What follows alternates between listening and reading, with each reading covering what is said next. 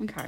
Préoccupé de l'énorme facteur dont j'allais être chargée dans quelques heures, car j'étais bien décidée à n'accepter aucun autre emploi que celui de poste. Je me trouvais engagée peu à peu et naturellement à remplir les fonctions de directeur général, encouragé, secondé par les administrateurs et les employés de toutes grades.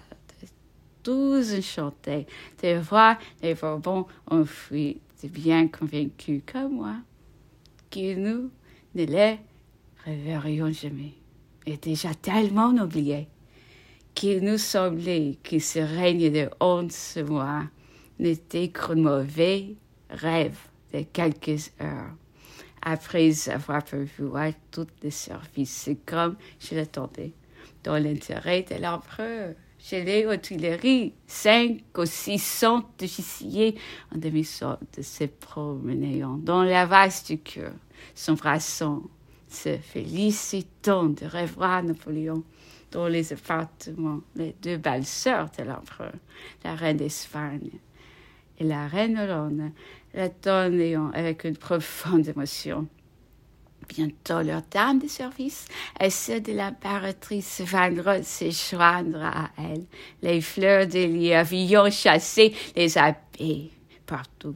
Cependant, en examinant l'immense tapis qui couvrait la salle du trône où elles étaient, une d'entre elles s'aperçut qu'une des fleurs délibérisées détachée elle enleva et bientôt l'avait paru. Toutes ces dames se mirent à l'ouvrage et au moins d'une demi-heure, aux éclats de rire de toute l'assemblée, les tapis redevint impérial. Les heures cependant s'écoulèrent. Paris était calme. Les habitants éloignés des Tuileries ne s'en approchaient pas chacun restait chez soi. Le départ du roi, l'arrivée de l'empereur était un, événement immense et tellement singulier que les quatorze siècles de la monarchie n'avaient rien présenté de si extraordinaire et cependant l'indifférence semblait dominer tous les esprits. L'événement était-il au-dessus de la portée des âmes communes.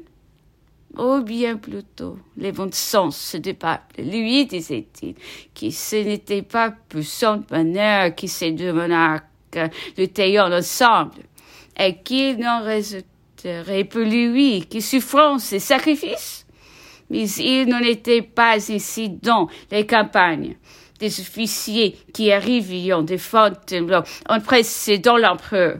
Nous dirons qu'il était très difficile d'avancer sur la route. Des masses profondes de paysans, la peur des deux côtés, ou plutôt, en étaient emparés. L'enthousiasme était au comble.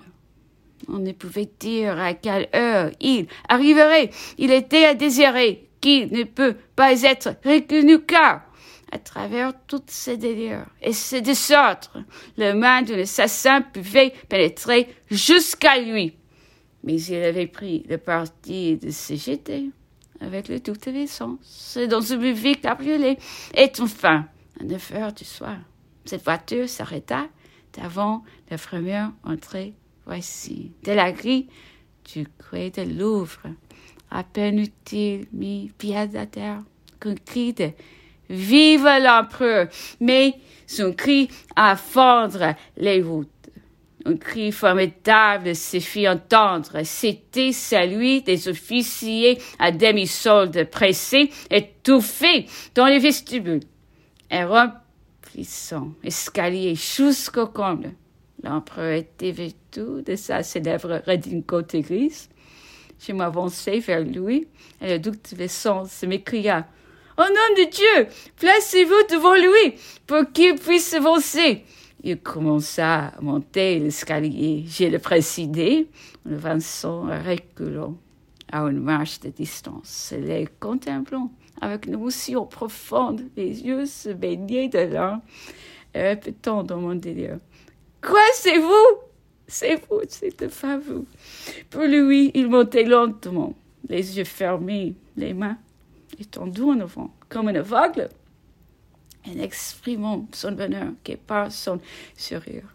Arrivé sur le palier du premier étage, les dames vouleront s'avancer pour arriver à lui, mais une flotte d'officiers l'étage supérieur bondait sur le passage. Et si les avions étaient moins l'est, la flotte les aurait écrasés. Enfin, l'empereur peut entrer chez lui. Les portes se refermeront avec effort et le fou se dispersa, heureuse de l'avoir entrevu.